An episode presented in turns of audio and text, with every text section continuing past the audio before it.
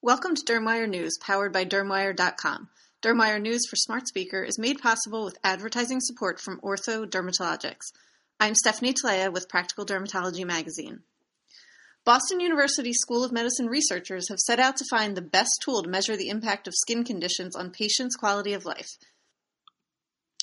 Several dermatology and disease-specific tools have been developed to measure the impact of skin disease, including the widely used Dermatology Life Quality Index, or DLQI, and the non-validated Skin Discoloration Impact Evaluation Questionnaire, or SDIEQ.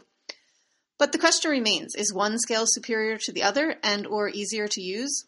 Researchers compared the DLQI with a short questionnaire, the SDIEQ, to determine the impact of dark spots on a patient's quality of life. After analysis of 321 adults with hyperpigmentation disorders using both scales, the researchers found that the DLQI and SDIEQ were similarly effective in measuring quality of life.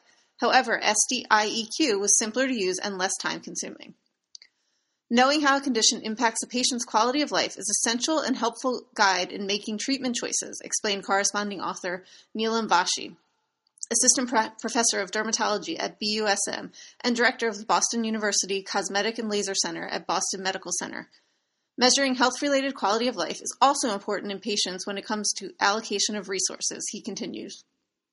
Dr. Vashi added that further studies are needed to validate the use of this tool in different patient populations and potentially other disorders of pigmentation, such as vitiligo. These findings appear as a research note in the Journal of Dermatology. Thank you for listening to Dermwire News, powered by Dermwire.com. This editorially independent program is supported with advertising from Ortho Dermatologics.